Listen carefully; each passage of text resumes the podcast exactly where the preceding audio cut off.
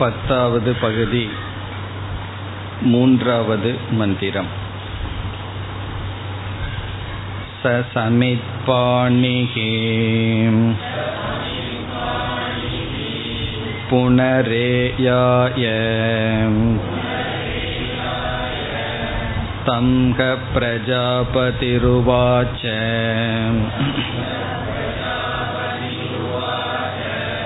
மகவன்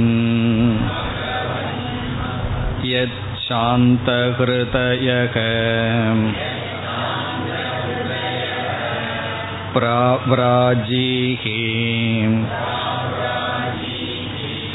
கிமிச்சன் புனக ஆகமயிதி சகோவாச்ச தத்யத்யபி இதம் பகவக ஷரீரமந்தம் பவதி அனந்தஸ்ஸ பவதி யதி ஸ்ராமம் அஸ்ராமக நைவ ஏஷக அஸ்ய தோஷேன துஷ்யதி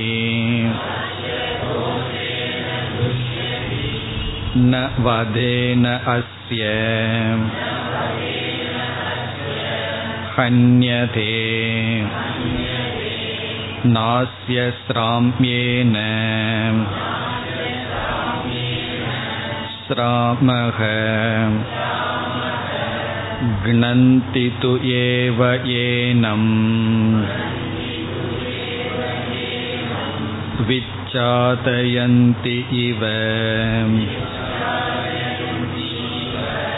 அப்ரியவேதா இவ பவதி அபிரோதிதி இவ நாகமத்ர போக்யம் பஷ்யாமி இதி ஏவமேவ ஏஷக மகவன் இதிக உவாச்ச ஏதம் து ஏவ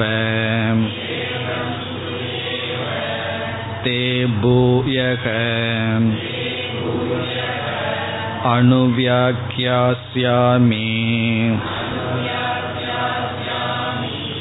வஸ அபராணி த்வாத்ரிம்சதம் வருஷாணி இதி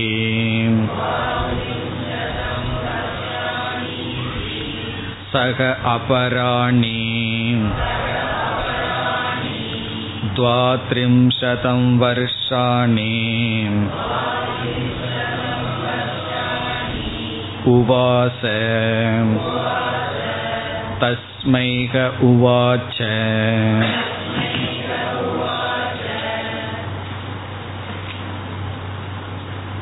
பத்தாவது இந்த பகுதியில்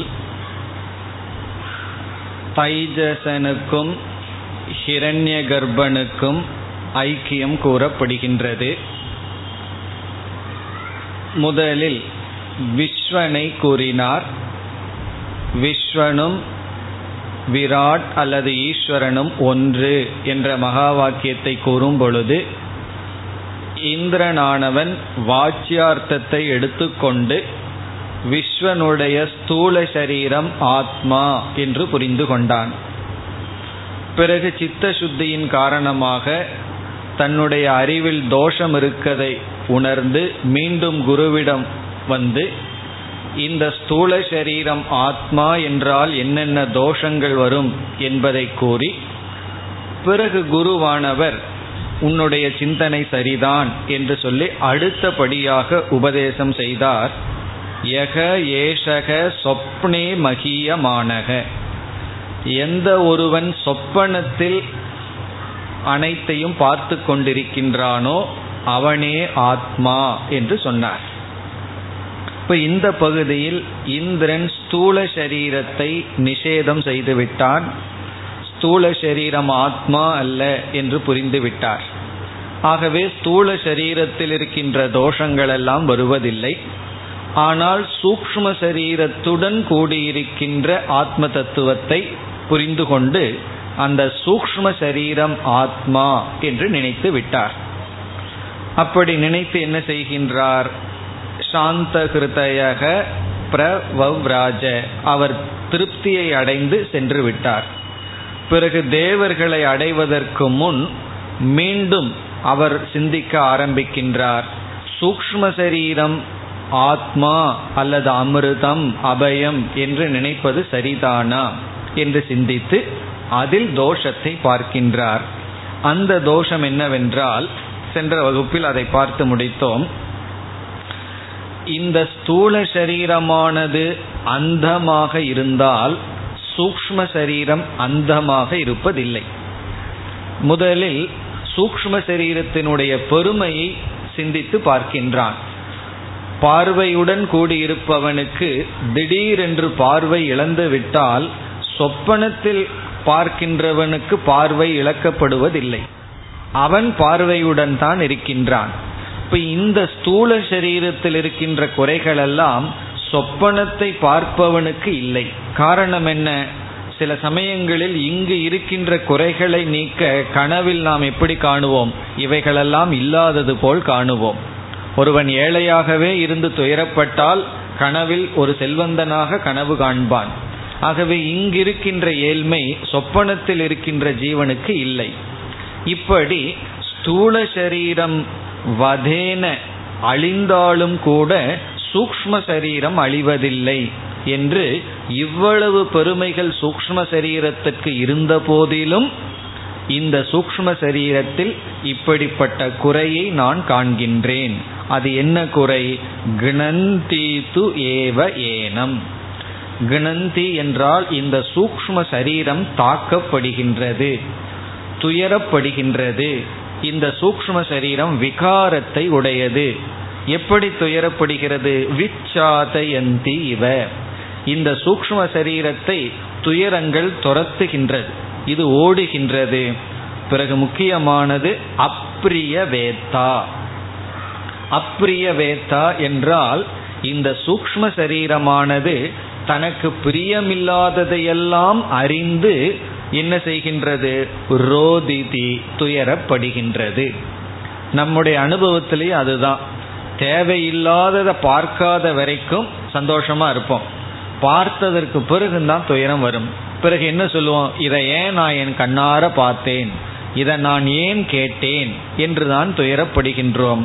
இவ்விதம் அப்ரிய வேத்தா என்றால் சில சமயங்களில் கனவுகளில் நாம் விரும்பாததை பார்ப்போம். எது வேண்டான்னு நினச்சிட்டே இருப்போமோ, யார் மீது ரொம்ப பகைமை உணர்வோடு இருக்குமோ அவங்களையே நினச்சிட்டு தூங்கியிருப்போம். அவர் தான் கனவுலையும் முன்னாடி வந்து நிற்பார். அது என்னன்னா அப்பிரிய வேத்தா, நமக்கு பிரியமாக இல்லாததையெல்லாம் பார்த்து அதனால் வேதனை அடைகின்றார்கள். அப்படி இந்த சூக்ஷ்ம சரீரமும் தோஷத்துக்கு உட்பட்டது என்று சூக்ஷ்ம சரீரம் விகாரத்தை அடைகிறது, குறிப்பாக இங்கு துயரத்தை அடைகின்றது. துக்க சொரூபமான சூக்ஷ்ம சரீரம், அதாவது நம்முடைய மனம், அமிர்தமாக அபயமாக இருக்க முடியுமா? பயமெல்லாம் ஸ்தூல சரீரத்துக்கு கிடையாது, சூக்ஷ்ம சரீரத்திற்கு தான். அப்படி பயப்பட்டும் பொறாமைப்பட்டும் துயரப்பட்டு கொண்டிருக்கின்ற சூக்ஷ்ம சரீரம் இங்கு சொன்ன ஆத்மாவாக ஆகாது என்று நாகம் அத்திர போக்யம் பஷ்யாமி. ஸ்தூல சரீரத்துக்கு சொன்னது போலயே இங்கு இந்திரன் நினைத்து பார்க்கின்றார். இங்கு நான் போக்யம் என்றால் சூக்ஷ்ம சரீரம் ஆத்மா என்ற விஷயத்தில் நான் ஒரு பிரயோஜனத்தை பார்க்கவில்லை என்ற இந்த சிந்தனையை அடைந்தார். நம்ம சென்ற வகுப்புல வந்து எப்படி பார்த்தோம்? இதே வாக்கியத்தை சரியாக புரிந்து கொள்வது எப்படி, தவறாக புரிந்து கொள்வது எப்படி என்று பார்த்தோம். சரியாக புரிந்து கொள்ள வேண்டுமென்றால் யக சொப்பனே மகியமானகங்கிற இடத்துல எந்த ஒரு சைத்தன்யத்தினால் சொப்பனத்தில் ஒருவன் கனவுகளை எல்லாம் காண்கின்றானோ என்று அங்கு நாம் சைத்தன்யத்தையும் மனதையும் பிரித்து மனம் ஜடமான ஒரு பொருள், அதற்கு சேத்தனத்துவத்தை கொடுப்பது ஆத்மா என்று புரிந்து கொண்டு அந்த ஆத்மாவை பிரிக்கும் பொழுது அது லட்சியார்த்தம் ஆகின்றது. ஜடமான மனதை விட்டு பிறகு இந்த அனைத்து சூக்ஷ்ம பிரபஞ்சத்திற்கும் ஆதாரமாக இருக்கின்ற சைத்தன்ய சுரூபத்தை எடுத்து ஐக்கியப்படுத்த வேண்டும். அது உத்தம அதிகாரியாக இருந்தால். ஆனால் அது புரியவில்லை என்ற சமயங்களில் என்ன ஏற்படுகின்றது? இங்கு இந்திரன் வாச்சியார்த்தத்தை எடுத்துக்கொண்டு ஆத்ம தத்துவத்தை விட்டுவிட்டு வெறும் சூக்ஷ்ம சரீரத்தை மட்டும் ஆத்மா என்று நினைத்து பிறகு என்ன புரிந்துவிட்டான்? இந்த அறிவு தவறு என்று புரிந்துள்ளான். அதற்கு பிறகு என்ன நடக்கின்றது? இதுவரை சென்ற வகுப்புல பார்த்தோம். இனி இப்பொழுது படித்த மூன்றாவது மந்திரம். இந்த தோஷத்தை நினைத்தவுடன் மீண்டும் குருவிடம் இந்திரன் செல்கின்றான். சக சமிப்பாணிகி, மூன்றாவது மந்திரம், 10வது பகுதி. சக இந்திரக சமிப்பாணிகி, மீண்டும் சமித்தை கையில் எடுத்தவனாக, மீண்டும் சமித்தை கையில் எடுத்தவனாக.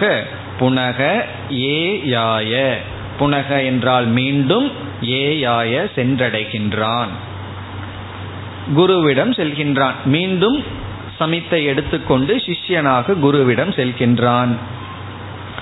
தம்க பிரஜாபதிகி உவாச்ச, அந்த இந்திரனிடம் பிரஜாபதி இவ்விதம் பேசுகின்றார். பிரஜாபதிக்கு ஒரே சந்தோஷம், போனவன் திரும்பி வந்துட்டான்னு சொல்லி. காரணம் என்ன? சரியா புரிஞ்சுட்டு போய் திரும்பி வந்தா தான் துக்கம். சரியா புரிஞ்சுக்காம போய் திரும்பி வந்தா ஒரு மகிழ்ச்சி தான். மீண்டும் அடுத்த படிக்கு இவன் தயாராக இருப்பான் என்று அவரிடம் கேட்கின்றார். ஒண்ணுமே தெரியாதது போல் கேட்கின்றார். மகவன், மகவன் இந்திரனை அழைக்கின்றார். ஹே இந்திரா, எது சாந்த ஹிருதயக பிராவ்ராஜிஹி, நீ மன திருப்தியுடன் இங்கிருந்து சென்றாயே. பிராவ்ராஜிகினா சென்றாய், நீ சென்றாய். எப்படி? சாந்த ஹிருதயக, சாந்த ஹிருதயகனா அலம் புத்தின்னு பார்த்தோம். நான் தெரிய வேண்டியதை தெரிஞ்சிட்டேன், அடைய வேண்டியதை அடைஞ்சிட்டேன்னு சொல்லி ஒரு விதமான திருப்தி. இது ஆபாச திருப்தி. சில சமயங்கள்ல இடையில இடையில் நமக்கு வர்றது உண்டுன்னு பார்த்தோமல்ல. அப்படி ஒரு திருப்தியில நீ சென்றாய். கிமிச்சன் புனக ஆகமக இதி, பிறகு என்ன விரும்பியவனாக மீண்டும் இங்கு வருகின்றாய்? அவன் வெறும் கை வீசிட்டு வந்திருந்தான்னு வச்சுக்கோமே, குருவுக்கு தேங்க்ஸ் சொல்லிட்டு போறதுக்கு வர்றான்னு புரிஞ்சுக்கலாம். ஆனா இப்படி வந்துள்ளான். சமிப்பாணிகி, மீண்டும் சிஷ்யனாக வந்துள்ளாய். நீ சும்மா வந்துட்டு போகலையே, சமித்தை எடுத்துட்டு வரும்பொழுதே நான் சிஷ்யனாக வருகின்றேங்கிற ஒரு நோக்கத்தில் வந்துள்ளான். ஆகவே கேட்கின்றார், எதற்கு மீண்டும் இங்கு நீ வந்துள்ளாய்? இனி ஏற்கனவே சொன்ன அதே கருத்து வருகின்றது. எப்படி இந்திரனானவன் சிந்தித்தானோ அந்த சிந்தனைகளை குருவிடம் கூறுகின்றான். அதாவது சூக்ஷ்ம சரீரம் ஸ்தூல சரீரத்தை விட பல கோணங்களில் பல படிகளில் உயர்ந்திருந்த போதிலும் அதிலும் இப்படிப்பட்ட தோஷங்கள் இருக்கின்றது. ஸ்தூல சரீரத்துக்கு இருக்கின்ற சில தோஷங்களெல்லாம் சூக்ஷ்ம சரீரத்துக்கு இல்லாத போதிலும் இப்படிப்பட்ட தோஷங்கள் இருக்கின்றது என்று நாம் சென்ற மந்திரத்தில் எப்படிப்பட்ட சிந்தனை இந்திரனுக்கு வந்ததோ அந்த சிந்தனையை குருவிடம் கூறுகின்றான் இந்திரன். ஏன் என்பதை ஏற்கனவே பார்த்திருக்கோம். குருவிடம் சிஷ்யன் சென்று சொல்ல வேண்டும், வாய் திறந்து சொல்ல வேண்டும். இதுதான் என்னுடைய மனதில் ஓடுகின்ற எண்ணம், இதுதான் என்னுடைய சங்கடம்னு சொன்னாதான் குருவுக்கு விளங்கும். குரு எல்லாம் தெரிஞ்சவரே நல்லா நினைச்சிட்டு இருக்க கூடாது. அவருக்கு எதுவும் தெரியாது, எதுவும் தெரிய வேண்டிய அவசியம் இல்லைன்னு திருப்தியா இருக்கிறவர். ஆகவே இனியொருத்தருடைய மனதில் ஓடுவது தெரியாது, அவர்கள் சொல்லியாக வேண்டும். அப்படி இங்கு இந்திரன் கூறுகின்றான். சக உவாச்ச, சக இந்திரன் கூறுகின்றான். தத்யத்யபி இதம் பகவக, பகவக இறைவா என்று அழைத்து, இதம் ஷரீரம் அந்தம் பவதி, ஏற்கனவே பார்த்த மந்திரம்தான். இந்த உடல் அந்தம் பவதி என்றால் கண் இல்லாமல் சென்றால் அனந்தக சக பவதி, நீங்கள் உபதேசித்த சொப்பனத்தில் இருக்கின்றவன் அனந்தக என்றால் அவன் கண் பார்வையை இழப்பதில்லை. பிறகு ஏதி ஸ்ராமம் அஸ்ராமக, பிறகு உடல்ல நோய் வந்தாலும் அல்லது ஒரு கண்ணை இழந்தாலும் இங்கு இருக்கின்ற ஸ்தூல சரீரம் இழந்தாலும் சூக்ஷ்ம சரீரம் சொப்பனத்தை காண்பவன் இழப்பதில்லை. நைவ அஸ்ய தோஷேன துஷ்யதி, ஸ்தூல சரீரத்தில் இருக்கின்ற தோஷங்களினால் சூக்ஷ்ம சரீரமானது பாதிக்கப்படுவதில்லை. பிறகு ந அடுத்த நான்காவது மந்திரம், ந வதேன அஸ்ய ஹன்யதே, இந்த ஸ்தூல சரீரத்தை கொன்றாலும் கூட இந்த உடலை நம்ம எரித்து விட்டாலும் ந ஹன்யதே சூக்ஷ்ம சரீரம் கொல்லப்படுவதில்லை. ஆகவே மரணம் என்பது யாருக்கு? ஸ்தூல சரீரத்துக்கு தான் மரணம். பர்த்டேவும் யாருக்குன்னா, பிறந்த நாள் விழா யாருக்கு கொண்டாடுறோம்னா நம்ம மனசுக்கல்ல, நம்ம உடம்புக்கு தான் கொண்டாடுகின்றோம். ஏன்னா உடல் தான் என்ன பண்ணாலும் வயது அப்படியே ஆயிட்டே போகும், மனது அப்படி அல்ல. அப்படி இந்த ஸ்தூல சரீரம் கொல்லப்பட்ட போதிலும் சூக்ஷ்ம சரீரமானது கொல்லப்படுவதில்லை. இதெல்லாம் என்ன? ஸ்ராம்யே நாஸ்ய ஸ்ராம்யேன ஸ்ராமக, மீண்டும் ஸ்தூல சரீரத்துக்கு என்ன நோய் வந்தாலும் சூக்ஷ்ம சரீரத்திற்கு வருவதில்லை. சூக்ஷ்ம சரீரத்தினுடைய நோய் சற்று வேறானது. இதுவரைக்கும் சூக்ஷ்ம சரீரத்தினுடைய பிளஸ் பாயிண்ட், ஸ்தூல சரீரத்தை காட்டிலும் இந்த சூக்ஷ்ம சரீரம் எத்யபி மேலாக இருந்த போதிலும் கிணந்தி து ஏனம், இது தாக்கப்படுகின்றது, இது தாக்கப்படுகின்றது. அதான் சொல்லுவார்கள், தீயினால் சுட்ட புண் ஆறும் ஆனால் நாவினால் சுட்ட வடுன்னு சொன்ன என்ன அர்த்தம்? அது மனதை சுடுகின்றது. உடம்புல நீ ரெண்டு அடி அடிச்சிருந்தாலும் பொறுத்துக்குவேன், இந்த மாதிரி வார்த்தையை சொல்லிட்டேன்னு சில சமயங்கள்ல நம்ம வசனம் பேசுறோம் அல்லவா, அதெல்லாம் ஏன்? அது என்னுடைய மனதை புண்படுத்தி விட்டது. ஸ்தூல சரீரத்தை புண்படுத்துறதுங்கிறது பெரிதல்ல. அப்படி விச்சாதயந்தி இவ, கணந்தினா தாக்கப்படுவது, துயரப்படுகின்றது. எப்படி விச்சாதயதி? மற்றவர்களெல்லாம் மாறி மாறி நம்மை துயரப்படுத்துகின்றார்கள். பிறகு அப்பிரிய வேத்தா, அப்பிரிய வேத்தா என்றால் பிரியமில்லாததையெல்லாம் பார்த்து, பார்க்க கூடாதது, பார்க்க விரும்பாதது, பார்க்க வேண்டாதது, அது பார்ப்பது மட்டுமல்ல கேட்பது எல்லாமே இந்த சூக்ஷ்ம சரீரம் செய்து ரோதி தீவ, அது துயரப்பட்டு கொண்டிருக்கின்றது, வாடிக்கொண்டிருக்கின்றது. ஆகவே நாகமத்திர போக்யம் பஷ்யாமி, ஆகவே இந்த சூக்ஷ்ம சரீரம் ஆத்மா என்ற விஷயத்தில் நான் ஒரு போக்யம், ஒரு புருஷார்த்தத்தை, ஒரு பிரயோஜனத்தை பார்க்கவில்லை. ஸ்தூல சரீரத்தில் விஷயத்தில் என்ன நடந்ததோ அதே போலதான் இங்கும் நடக்கின்றது. உடனே என்ன செய்கின்றார் குருவானவர்? ஏவமேவ ஏஷக மகவன் இதிக உவாச்ச, இது ரொம்ப அழகான வார்த்தை. ஏவமேவ என்றால் நீ சிந்தித்தது முழுமையாக சரியானது. குரு ஒரு ஸ்டாம்ப் முத்திரை பண்ணி கொடுக்கிறார், சரியானது. சில சமயங்கள்ல நமக்கு சரியான அறிவு இருந்தாலும் கூட ஒரு குருவோ அல்லது பெரியவர்களோ நம்ம அது சரின்னு சொன்னோம்னா தான் அதில் நமக்கு உறுதி வரும். இல்லைன்னா சரியான அறிவு இருந்தாலும் நமக்கு அதில் ஒரு உறுதி வராது, நம்பிக்கை வராது, ஒரு பயம் இருக்கும். பெரியவர்கள் ஒருவர் நீ செய்வது சரிதான், இந்த மார்க்கம் சரிதான், நீ சென்று கொண்டிருக்கின்ற பாதை சரிதான்னு சொன்னாதான் நமக்கு அதில் ஒரு நம்பிக்கை வரும். காரணம் என்ன? அதில் அவர்கள் சென்றவர்கள் நமக்கு அப்படி கூறினாத்தான் அதில் ஒரு திருப்தி அல்லது ஒரு நிறைவு வரும். அந்த நிறைவை இப்பொழுது குருவானவர் கொடுக்கின்றார். என்ன சொல்கின்றார்? ஏவம் ஏவ ஏஷக மகவன், ஹே மகவன், மகவன் என்று அழைக்கின்றார். இந்திரா ஏவமேவ, நீ நினைத்தது சரிதான், அப்படித்தான், தவறு கிடையாது. பிறகு இதிக உவாச்ச ஏதம் து ஏவ தே பூயக அணுவியாக்கியாமி, இனி நான் மீண்டும் உனக்கு உபதேசம் செய்கின்றேன். பூயக என்றால் மீண்டும், அணுவியாக்கியாமி நான், தே உனக்கு, உபதேசத்தை செய்கின்றேன்.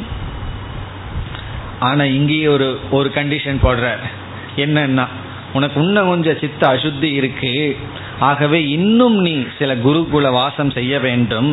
வச அபராணி த்வாத்ரிம்சதம் வருஷாணி, மீண்டும் ஒரு 32 வருடங்கள் குருகுலம் வாசம் செய்வாயாக. வசன குருகுலம் வாசம் செய். வச அபராணி எகெயின், மீண்டும் எவ்வளவுனா 32 வருடங்கள். அப்போ இப்போ எண்ணி பார்த்தா எவ்வளோ ஆச்சு? ஏற்கனவே எவ்வளோ வருஷம் இருந்திருக்கார்? 64 வருஷம் ஏற்கனவே இருந்தாச்சு. இப்போ ப்ளஸ் 32, 96 வருடம் ஆயாச்சு. 96 வருடங்கள். எதற்கு? நான் சொப்பன ஆத்மாவை கடந்து போகணும்னு சொன்னான். அப்படி பிறகு என்ன ஆயிடுது? அதற்குள்ள அந்த 32 வருடங்கள் கழிந்து விட்டது. சக அபராணி துவாத்ரிம்சதம் வருஷாணி உவாச. உவாச என்றால் வாசம் செய்தார். அதாவது மீண்டும் 32 வருடங்கள் என்ன செய்ய வேண்டும்? குருகுல வாசம் செய்ய வேண்டும். அப்பொழுது உனக்கு மறுபடியும் உபதேசிக்கின்றேன்னு சொல்றார். இவர் 32 வருடங்கள் மறுபடியும் தவம் செய்கின்றார். தஸ்மை சகோவாச்ச, அவருக்கு கீழ்கண்ட உபதேசத்தை செய்கின்றார் என்று. இப்ப 96 வருடங்கள் இந்திரன் இருந்தாகிவிட்டது. 2 படிக்கு வந்து விட்டார். அதாவது ஸ்தூல சரீரத்தை விட்டு விட்டார். இப்பொழுது சூக்ஷ்ம சரீரத்தில் இருக்கின்ற அபிமானத்தையும் அல்லது அதையும் ஆத்மா என்று புரிந்து கொள்வதிலிருந்தும் நீங்கிவிட்டார். இனி இப்படிப்பட்ட மனநிலையை உடைய இந்திரனுக்கு அடுத்த பகுதியில் பிரஜாபதியானவர் உபதேசம் செய்கின்றார். 11வது செக்ஷன், 11வது பகுதி. தத்யத்ர ஏதத் சுப்தக சமஸ்தக சம்பிரசன்னக ஸ்வப்னம் ந விஜானாதி ஏஷ ஆத்மேதிக உவாச.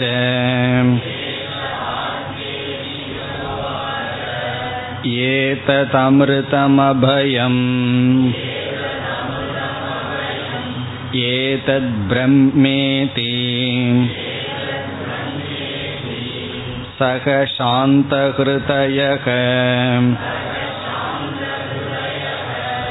பிரவவ்ராஜ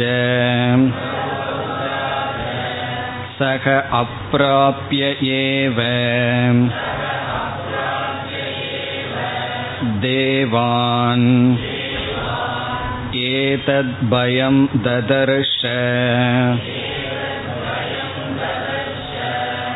நாககலோ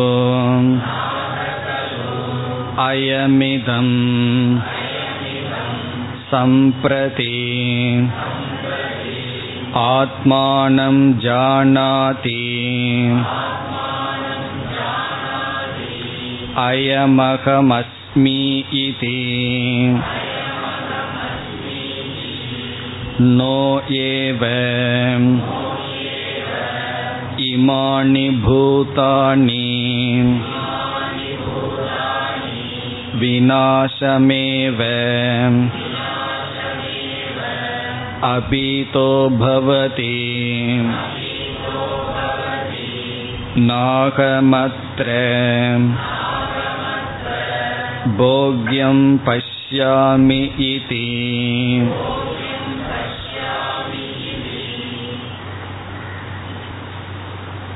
இந்த 11வது பகுதியில் பிராக்ஞனை அறிமுகப்படுத்துகின்றார். விஸ்வனை அறிமுகப்படுத்தி, தைஜசனை அறிமுகப்படுத்தி, இப்பொழுது பிராக்ஞனை அறிமுகப்படுத்துகின்றார்.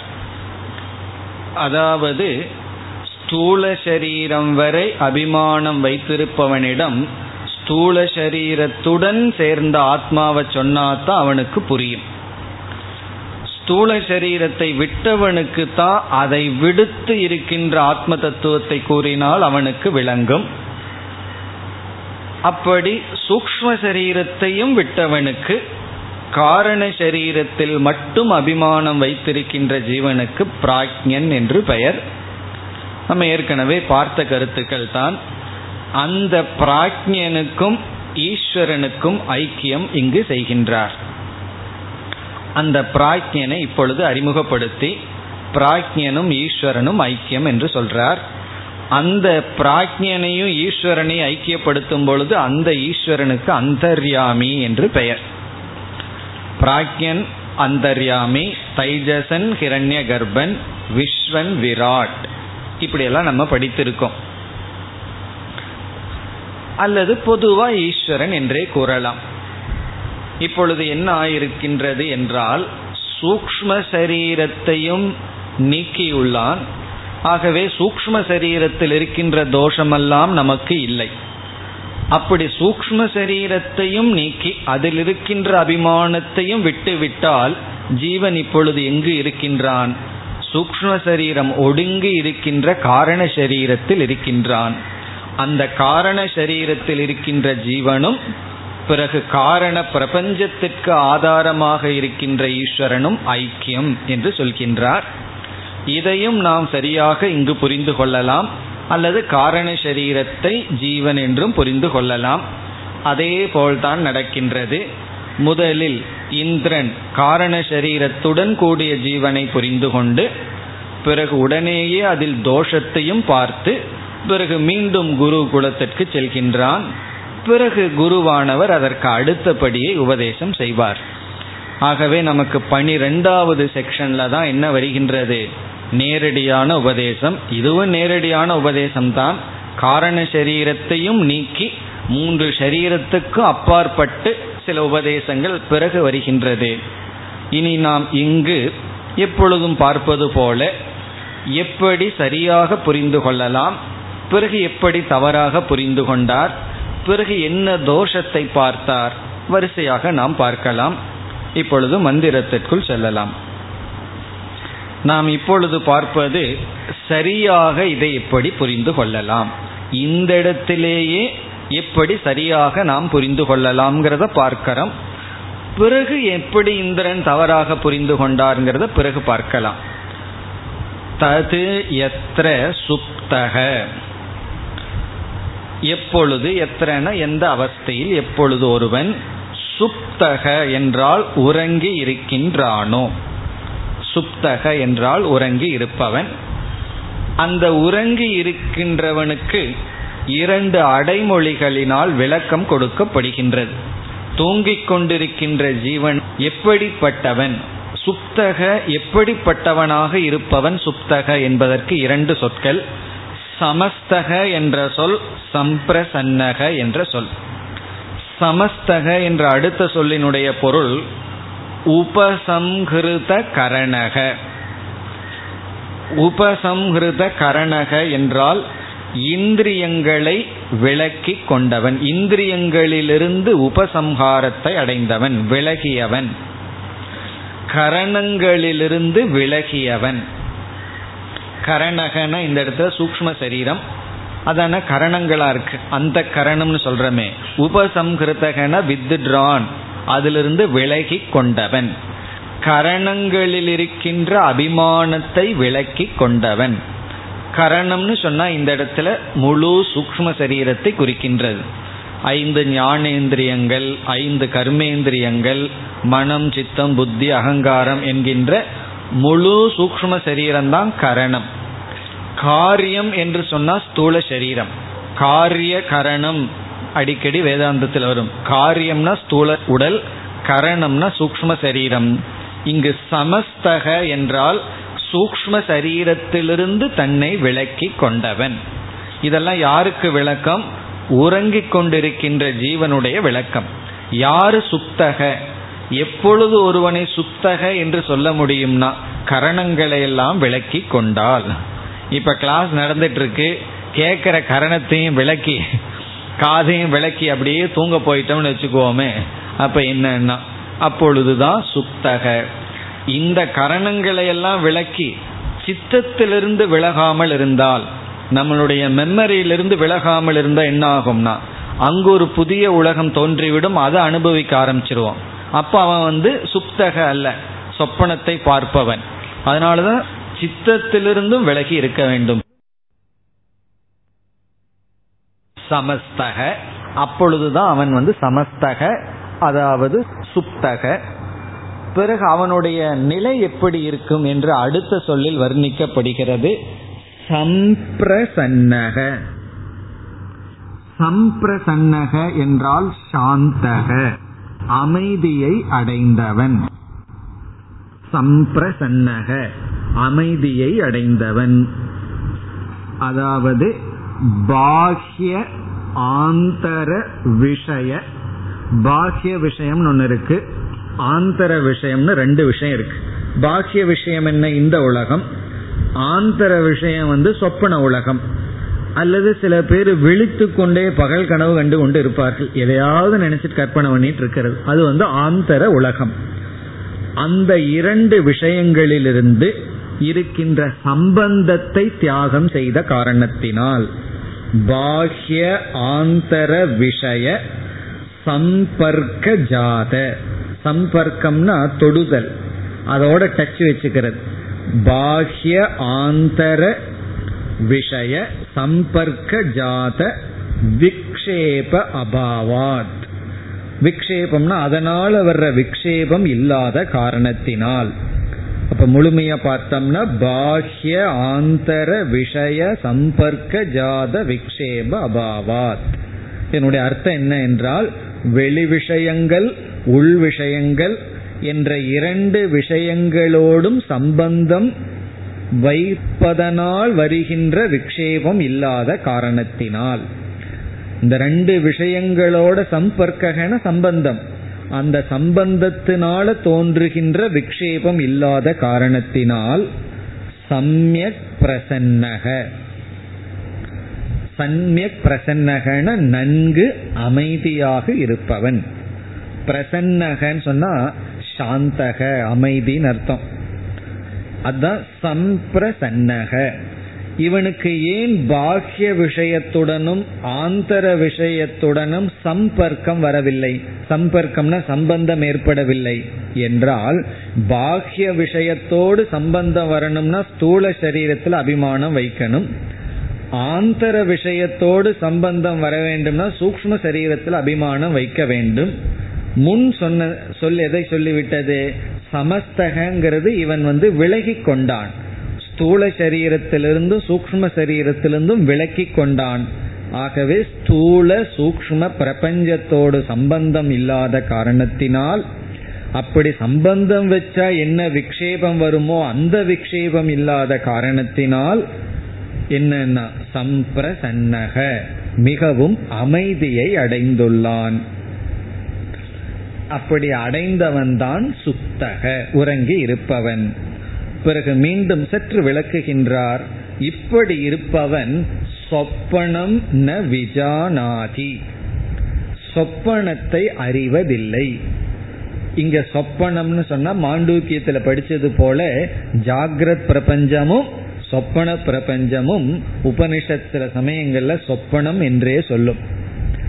சொப்பனம் ந விஜானாதி, அதனாலதான் இங்க தனியா ஜாகிரத் ந விஜானாதி சொப்பனம் ந விஜானாதின்னு சொல்லல, ரெண்டுமே சொப்பனம்ங்கிறதுனால சொப்பனம் ந விஜானாதி, எந்த விஷயங்களையும் கனவையும் காண்பதில்லையோ.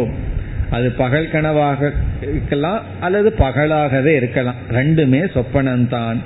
எப்பொழுது சொப்பனத்தை பார்ப்பதில்லையோ, எப்பொழுது ஒருவன் சுஷுப்தியில் இருக்கின்ற ஒருவன் வெளி விஷயங்களில் அறியாமல் உள் விஷயத்தையும் அறியாமல் சாந்தமாக இருந்து கொண்டு, எவன் ஒருவன் சாந்தமாக இருந்து கொண்டு எந்த விதமான சொப்பனத்தையும் பார்க்காமல் இருக்கின்றானோ, ஏஷக ஆத்மா, அவன்தான் ஆத்மா அப்படின்னு சொல்கின்றார், ஐக்கியப்படுத்துகின்றார்.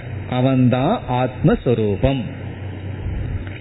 பிறகு அந்த ஆத்மா எப்படிப்பட்டது? ஏதத் அமிர்தம் அபயம் ஏதத் பிரம்ம, இதுதான் அமிர்தம், இதுதான் அபயம், இதுதான் பிரம்மன். இந்த இப்படிப்பட்ட ஆத்மாதான் அமிர்தம், இப்படிப்பட்ட ஆத்மாதான் அபயம், இப்படிப்பட்ட ஆத்மாதான் பிரம்மன். இதீக உவாச்ச, இதை இப்பொழுது கேட்டார். கேட்ட உடனே இந்திரனுடைய மனதில் என்ன தோன்றியது? உடனே சாந்தகிருதேகன் அடுத்ததுல வருது. அவர் எப்படி தப்பா புரிஞ்சுட்டு போனார்னு பிறகு பார்ப்போம். இதை சரியாக இப்படி புரிந்து கொள்ள வேண்டும். அது உண்மையிலே நீங்க தான் சொல்லணும். இவ்வளவு தூரம் பார்த்துட்டு வந்ததுல என்ன சொல்லலாம்? சுலபமாக கூறினால் பிராக்ஞனுடைய வாச்சியார்த்தத்தை விட்டு லட்சியார்த்தத்தை எடுத்துக்கொள்ள வேண்டும். வாச்சியார்த்தத்தை விட்டு என்றால் என்ன? காரண சரீரத்தையும் நீக்கி அந்த காரண சரீரத்தையும் பிரகாசித்து கொண்டிருக்கின்ற சைத்தன்ய சுரூபத்தை எடுத்துக்கொள்ள வேண்டும். இந்த பிராக்ஞனத்தான் ஆனந்தமய கோஷக, காரண மாத்திர பத்தகனெல்லாம் ஏற்கனவே விளக்கப்பட்டிருக்கின்ற. ஆனந்தமய கோஷக, ஆனந்த புக், சேதோ முகக, இதெல்லாம் மாண்டூக்கியத்தில் நம்ம பார்த்துருக்கோம். இவ்விதம் இந்த பிராக்ஞனுடைய ஆனந்தமய கோஷத்தை நீக்கி அல்லது காரண சரீரத்தை நீக்கி அதற்கு ஆதாரமாக இருக்கின்ற சைத்தன்யத்தை எடுத்துக்கொண்டு பிறகு காரண பிரபஞ்சம், காரண பிரபஞ்சத்துக்கு இனி ஒரு பெயர் மாயா, அந்த மாயா என்ற ஒரு தத்துவத்துக்கும் ஆதாரமாக பிரம்ம மாயா வந்து பிரம்மாஸ்திரயா, அந்த பிரம்மத்தை எடுத்துக்கொண்டால் எந்த ஒரு சைத்தன்யம் மாயா தத்துவத்துக்கு சேதனத்துவத்தை கொடுக்கின்றதோ, எந்த ஒரு தத்துவமானது காரண சரீரத்திற்கு ஒரு அறிவை கொடுக்கின்றதோ, பிறகு அதன் வழியாக சூக்ஷ்ம சரீரம் ஸ்தூல சரீரத்துக்கெல்லாம் போயிருக்கோ, அந்த ரெண்டு சைத்தன்யம் ஒன்று என்று புரிந்து கொண்டால் அது மகா வாக்கியம் ஆகின்றது.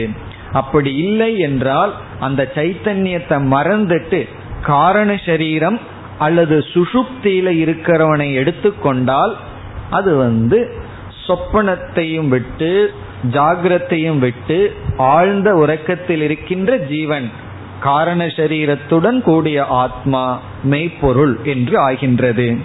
இங்கும் இந்திரன் என்ன தவறு செய்கின்றார் என்றால் அதே காரண சரீரத்துடன் கூடிய ஜீவனை புரிந்து கொண்டு என்ன செய்கின்றார்? சக சாந்த ஹிருதயக பிரவ்ராஜ, திருப்தியான மனதுடன் சென்று விட்டார். இப்ப சரியாக புரிஞ்சுக்கிறது எப்படின்னு பார்த்துட்டோம். இந்திரன் வந்து தவறாக புரிந்து கொண்டான். சாந்த ஹிருதயகன கிருதார்த்த புத்திகி, இப்பதான் எனக்கு புரிஞ்சது. ஏற்கனவே அப்படி சொல்லிட்டு இருந்திருக்க ரெண்டு முறை. அதை இப்போ யோசிச்சிருக்கணும். நம்ம இந்த மாதிரி சும்மா சொல்லிகிட்டே இருக்கோம், எங்கே இதுக்கு முடிவுன்னு யோசிக்காம இப்போ மறுபடியும் அதே வேலையை பண்ணுறார். சாந்த ஹிருதயக, அவர் திருப்தியான மனதுடன் சென்று விட்டார். பிறகு இவர் நேர தேவலோகத்துக்கே போயிருந்தார்னா என்ன ஆகும்னா, அங்கே போய் எல்லாத்துக்கும் ஒரு தூக்க மாத்திரையை கொடுத்துட்டு எல்லாம் தூங்கிட்டே இருக்க வேண்டியதுதான், ஆடல் பாடல் எல்லாம் இனி விட்டுருவோம், நம்ம தூங்கிட்டு இருக்கிறது தான் மோக்ஷம் அப்படின்னு சொல்லியிருப்பார். ஆனா என்ன ஆயிடுது? அப்பிராபிய தேவான் ஏதத் பயம் ததர்ஷ, தேவர்களை அடைவதற்கு முன் இந்த அறிவில் ஒரு குறையை பார்த்தார். கனவும் காணாமல் உறங்கிக் கொண்டிருக்கின்ற ஆத்மாதான் உண்மை பொருள் என்கின்ற அறிவில் ஏதத் பயம் ததர்ஷ, இப்படி ஒரு பயத்தை பார்க்கின்றார். இதெல்லாம் ஏற்கனவே வந்த காரணத்தினால நம்ம சற்று வேகமாக செல்லலாம். தேவர்களை அடையாமல் இந்திரன் இந்த பயத்தை பார்த்தான். இனி என்ன பயம்? என்ன பயம்? என்ன குறையை இவர் பார்க்கின்றார்? நாககளு அயம் இதம் சம்பிரதி ஆத்மானம் ஜானாதி அயமகமஸ்மீதி. இப்ப இந்த இடத்துல இவர் பார்க்கின்ற குறை என்ன? ரொம்ப சூக்ஷ்மமான இடம் இந்த இடம். அதாவது ஒரு இடத்துல நமக்கு ஒரு குறை தெரிய வேண்டும் என்றால் அந்த குறை தெரியணும்னா நம்ம புத்தி சூக்ஷ்மமாகணும். ரொம்ப ஸ்தூலமான இருக்கிற புத்திக்கு குறையே தெரியாது. இந்த உலகத்தை பார்த்தா எல்லாமே நல்லா இருக்குன்னு குறை தெரியாமல் இருக்கும். பிறகு சிந்திக்க சிந்திக்கத்தான் தோஷமெல்லாம் நமக்கு தெரிய ஆரம்பிக்கும். அப்படி எந்த ஒரு இடத்திலும் ஒரு குறை நமக்கு தெரிய வேண்டும் என்றால் அதில் இருக்கிற தோஷம் நமக்கு தெரியணும். இந்த தோஷம் தெரியாம இந்த உலகம் என்ன செய்கின்றது, அதில் இருக்கின்ற நிறைவை மட்டும், மேலோட்டமான சுகத்தை மட்டும் நம்ம கண் முன்னாடி காட்டி தோஷத்தை மறைச்சு வச்சிருக்கு. நாம் ஒரு ப்ராடக்ட் ப்ரொடியூஸ் பண்ணாலும் கூட தோஷத்தை அட்வர்டைஸ் பண்ணுவோம், அதில் இருக்கிற நல்லதை தான் பண்ணுவோம், அதில் இருக்கிற சுகத்தை தான் பண்ணுவோம். அது சிகரெட் அட்வர்டைஸ்மெண்ட் ஆனாலும் அதில் என்ன செய்வோம், அதில் இருக்கிற சுகத்தை தான் பண்ணுவானே தவிர, பிறகு கவர்மெண்ட் ரூல் போட்டிருக்குதுன்னே சின்னதாக எழுதி வச்சிருப்பான், இது வந்து உடலுக்கு நல்லதல்லன்னு சொல்லி, அது வந்து விளம்பரம் அல்ல, வேற வழி இல்லாமல் எழுதுறது. அப்படி தோஷம் மறைக்கப்பட்டு இருக்கும்.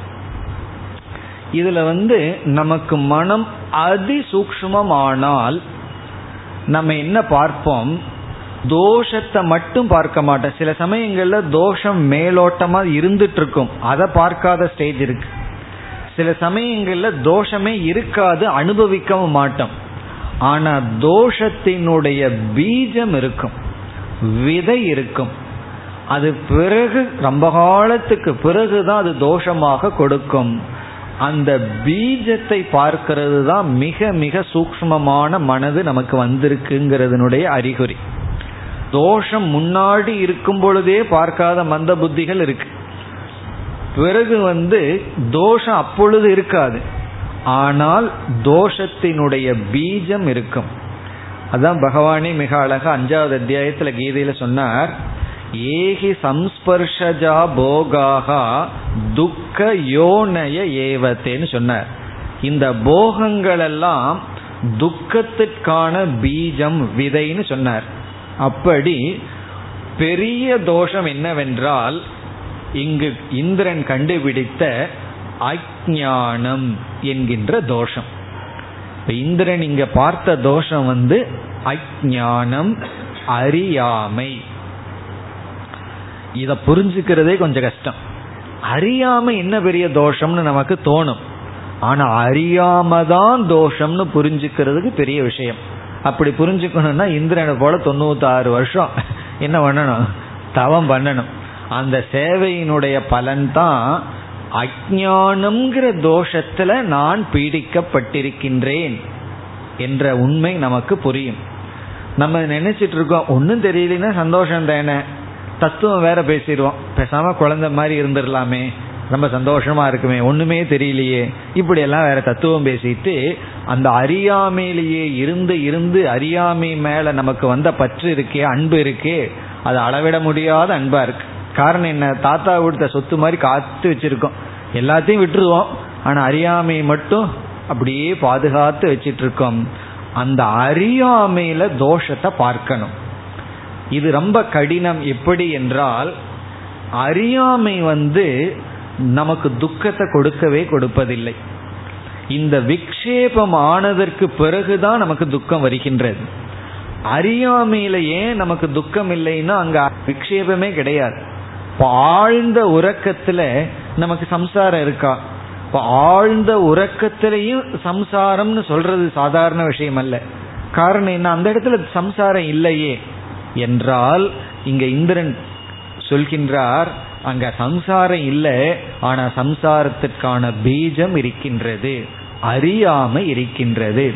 ரொம்ப பேர்த்துக்கு அறியாமையோட இருந்து இருந்து தன்னிடத்தில் ஒரு அறியாமை இருக்கின்றதுங்கிறது தெரியாம அது ஒரு பெரிய அறியாமை, எனக்கு அறியாமை இருக்கின்றதுங்கிற ஒரு அறியாமை, அது போய் அந்த அறியாமையை பார்க்கணும். பிறகு எனக்கு தெரியலனா என்னன்னு வேற தத்துவம் பேசுவோம். யாருக்காவது ஒரு விஷயம் தெரியலனா இது தெரிஞ்சாதான் என்ன, தெரியலனா என்ன, இப்போ என்ன கெட்டு போயிடுதுன்னு சொல்லுவார். ரொம்ப பேர்த்துக்கு எதுக்கு கீத உபநிஷத்தெல்லாம் படிக்கணும்னா, தெரிஞ்ச என்ன பிரயோஜனம், தெரியாமையே இருந்துடலாமேன்னு சொல்லுவார்கள். காரணம் என்ன, அந்த அறியாமையில் அவ்வளவு மகிழ்ச்சி. அறியாமையில் துக்கம் இல்லை, ஆனால் துக்க பீஜம் இருக்கின்றது. அதை இந்திரன் கண்டுபிடித்து விட்டார்.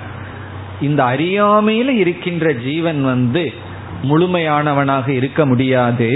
காரணம், இந்த அறியாமையே தோஷந்தான், அறியாமையே துக்கம்தான் என்று அந்த போகத்தில் இருக்கும் பொழுதே துக்கத்தை பார்க்கறது போல, அறியாமையில் இருக்கும் பொழுதே அதனுடைய விளைவை பார்ப்பது தான் பெரிய விஷயம். நமக்கு வந்து அந்த விளைவை பார்க்கிற சக்தி இல்லை. ஒரு அதர்மமான காரியத்தில் ஈடுபடுறோம்னா அந்த ஈடுபடும் பொழுது அதனால வருகின்ற விளைவை நோக்குகின்ற சக்தி இருந்தா நம்ம போக மாட்டோம். அதர்மமான சிந்தனையாகட்டும், அதர்மமான செயல்களாகட்டும், அந்த சக்தி நமக்கு இல்லாதனாலதான் அதர்மமான விஷயத்திற்கு செல்கின்றோம். அப்படி நம்ம விளைவை பார்க்கிற சக்தி வந்துவிட்டால் அதுதான் சூக்ஷ்மமான மனம். இப்பொழுது இந்திரனுக்கு அந்த நிலை வந்துள்ளது. என்ன சொல்கின்றான் இந்த இடத்தில்?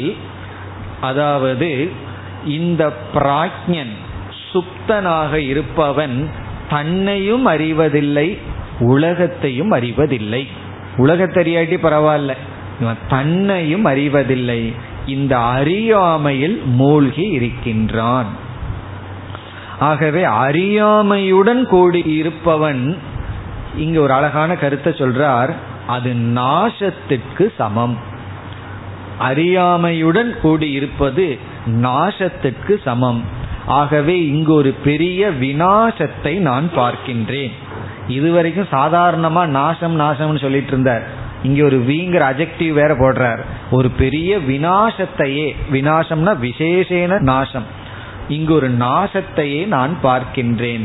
ஆகவே இப்படிப்பட்ட தத்துவம் உண்மையாக இருக்காது, இதில் நான் போகியத்தை பார்க்கவில்லை என்று இந்திரன் கூறுகின்றார்.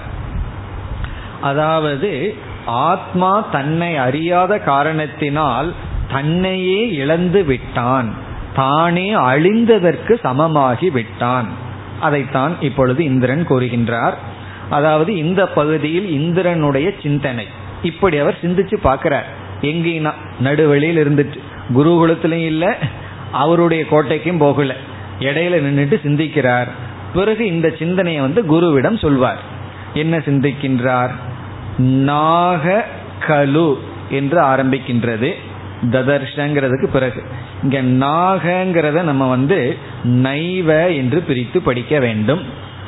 நைவ, இதெல்லாம் சமஸ்கிருதம் தெரிஞ்சவங்களுக்கு இருக்கிற பிரச்சனை, தெரியாதவங்களுக்கு அந்த பிரச்சனையும் கிடையாது. அதான் அறியாமையினால வர்ற சுகம். நாகன நைவ கிடையாது. என்ன கிடையாதான்? கலு அயம் இதம் சம்பிரதி ஆத்மானம் ஜானாதி. அந்த நைவ எடுத்து நைவ ஜானாதி. இந்த நிலையில் ஒருவன் தன்னையும் அறிவதில்லை.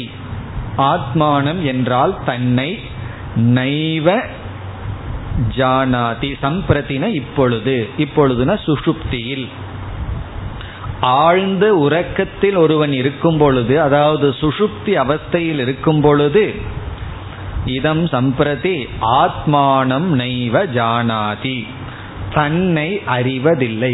எப்படி என்றால் அயம் அகம் அஸ்மி இதி, நான் இப்படிப்பட்டவன் என்று தன்னையே அறிவதில்லை என்று அறியாமையை இப்பொழுது இந்திரன் பார்க்கின்றார்.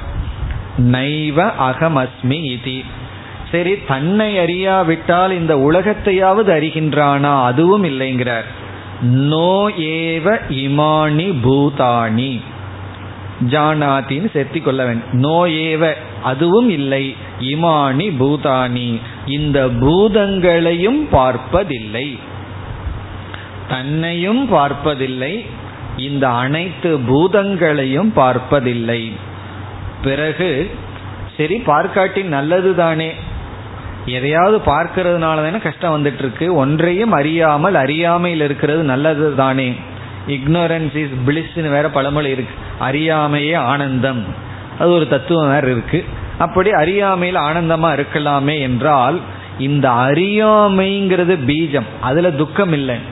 ஆனா அதுல எதனுடைய பீஜம்?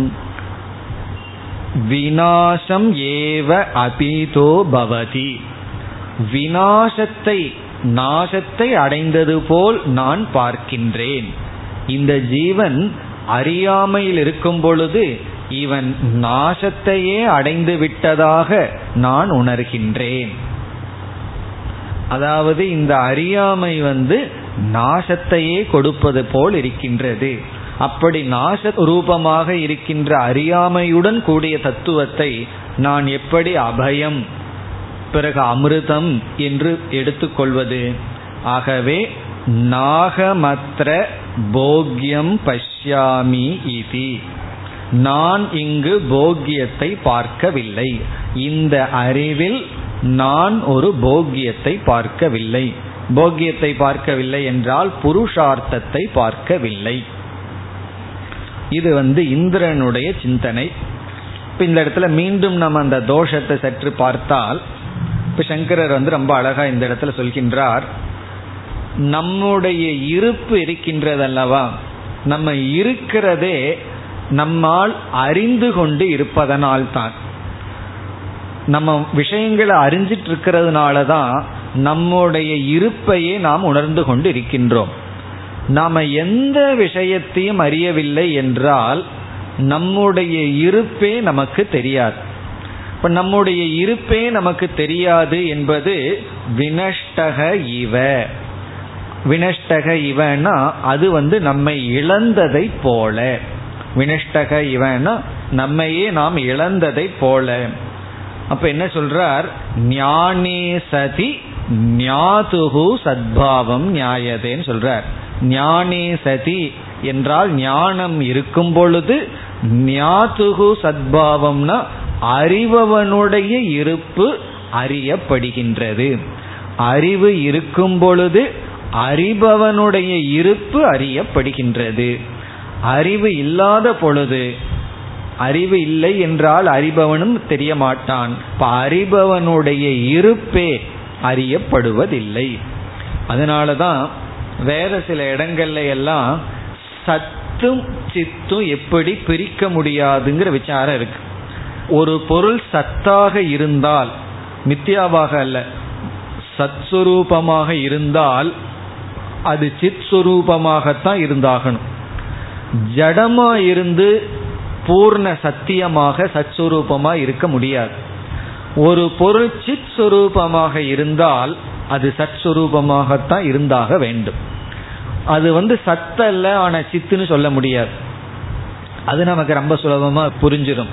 அதுக்கு அறிவு தான் இருக்கு, ஆனா சத்தல்லன்னா அது அறிவு சுரூபம்னு சொல்லும் பொழுதே இருக்குன்னு சொல்லித்தான் ஆகணும். ஆனா எங்க சந்தேகம் வரும்னா, ஒரு பொருள் சத்ஸ்வரூபமாக இருந்தால் அது கண்டிப்பா ஏன் சித் சுரூபமாக இருக்க வேண்டும்? இந்த டேபிள் இருக்கு, அது சத்து, ஆனா சித் இல்லையே என்று நமக்கு தோன்றும். ஆனால் இந்த டேபிளினுடைய சத்தை நம்ம சத்துன்னு சொல்றதில்லை, அது சத்தினுடைய ஆபாசம். அது இருக்கிற மாதிரி தெரிகின்றது, அதனாலதான் அது சித்து இல்லாம இருக்கு. பிறகு எந்தெந்த பொருளை எல்லாம் நம்ம ஜடமா பார்க்கிறோமோ அந்த இடத்துல இருக்கிற சத்து அந்த பொருளினுடைய சத்தல்ல, அது வேற எங்கேயோ கடன் வாங்கின சத்து. ஏன்னா இந்த டேபிளினுடைய சத்து யார்கிட்ட இருந்து வாங்கியிருக்கு? மரத்திடம் இருந்து வாங்கியிருக்கு. மரம் இருக்குன்னா பூமி. இப்படியே நம்ம போயிட்டே இருப்போம். அப்படி கடைசியில பிரம்மந்தான் சத், பிரம்மந்தான் சித்துன்னு சொல்லுவோம். அந்த இருப்பு என்று எதை சொல்றோமோ அது சைத்தன்ய சுரூபமாகத்தான் இருக்கணும். இப்ப இந்த இடத்துல அஜ்ஞானம் என்றால் இருள், இருள் என்றால் ஜடம். அப்போ அது விநாசத்தை தானே அடையும், அது சத்தாக எப்படி இருக்க முடியும்? இப்ப இந்திரன் எப்படி புரிந்துள்ளார், நான் சுஷுப்தியில இருக்கின்ற சொரூபத்தை அது சத், அமிர்தம், அபயம் என்று புரிந்து கொள்ள வேண்டும் என்றால் அந்த சுஷுப்தியில ஞானமே இல்லை. ஞானமே இல்லை என்றால் நோ சைத்தன்யம், சைத்தன்யம் இல்லை, அறிவு இல்லை. இப்ப எது சித்து இல்லையோ அது சத்தாகவும் இருக்க முடியாது. ஆகவேதான் விநாசம்ங்கிற வார்த்தை அவர் மனசிலிருந்து வந்திருக்கு. அதனுடைய இருப்பையே சொல்ல முடியாது, அங்கு அறிவும் இல்லை. ஆகவே அதனுடைய இருப்பு இருப்பு இல்லைங்கிறது விநாசத்தை அடைவது போல் தெரிகிறதே. அப்படி என்றால் இந்த தத்துவம் ஆத்மா, அபயம், அமிர்தம், பிரம்ம அல்ல. பிற எதுதான் பிரம்மன்? இன்னும் கொஞ்சம் தான் அவருக்கு சித்த சுத்தி இல்லை. ஆகவே அடுத்த அட்டம்ல 32 வருஷம் எல்லாம் சொல்ல போறது இல்லை, ரொம்ப குறைவான வருஷத்தை சொல்ல போறார். இப்போ இவர் ரொம்ப க்ளோஸா வந்துட்டார். இனி என்ன செய்ய போகின்றார்? அடுத்த பகுதியில் குருவிடம் மீண்டும் சென்று இந்த தன்னுடைய சிந்தனையை சொல்வார். பிறகு குருவானவர் 5 வருடம் சொல்ல போறார். இத்தனை வருஷம் 32 சொல்லி இன்னொரு 5 வருஷம் இரு, எல்லாம் சேர்ந்துன்னா 101 ஆயிரும். பிறகு என்ன ஆகும்னா உனக்கு அடுத்த தத்துவம் புரிந்து விடும் என்று அடுத்த பகுதியில் முடித்து பிறகு 12வது பகுதியில் 3 சரீரமும் அற்ற ஆத்ம தத்துவம் விளக்கப்படும். அடுத்த வகுப்பில் பார்ப்போம். ஓம் பூர்ணமத பூர்ணமிதம் பூர்ணாத் பூர்ணமுதச்யதே பூர்ணஸ்ய பூர்ணமாதாய பூர்ணமேவாவசிஷ்யதே. ஓம் சாந்தி சாந்தி